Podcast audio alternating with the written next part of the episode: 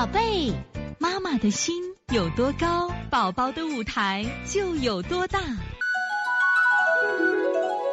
现在是王老师在线坐诊时间，七五四，我们的这个显阳子晨妈，王老师好有两个问题，第一个，不一，我感觉到这个孩子有积食症状，但是舌苔看起来还可以，不算很厉害。小编说这个中气不足，你看中气不足啥意思？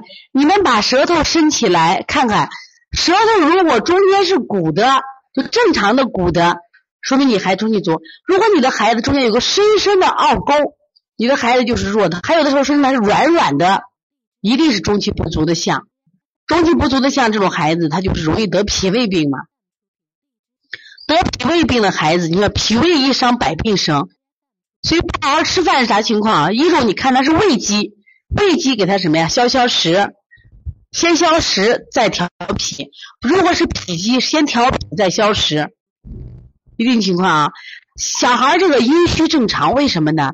进入秋燥，进入秋燥，你记住啊，小孩的体质跟成就是更年期的妇女的体质是一模一样的，就是跟他奶奶爷爷是一模一样的。为什么讲？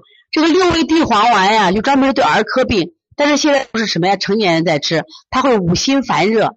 那么我们在这个季节呢，给孩子吃一些滋阴的食物，像这个银耳、百合、这个木耳、麦冬、沙参、胃那个石斛。麦冬是滋肺阴的，石斛是滋胃阴的，沙参是滋一身之滋滋滋肾阴的，滋一身之阴的。都是可以的，那就痰如果没有痰的话，你完全可以做一些滋阴的手法，取天河水补肾阴、分阴、三阴交、涌泉都是可以做的啊。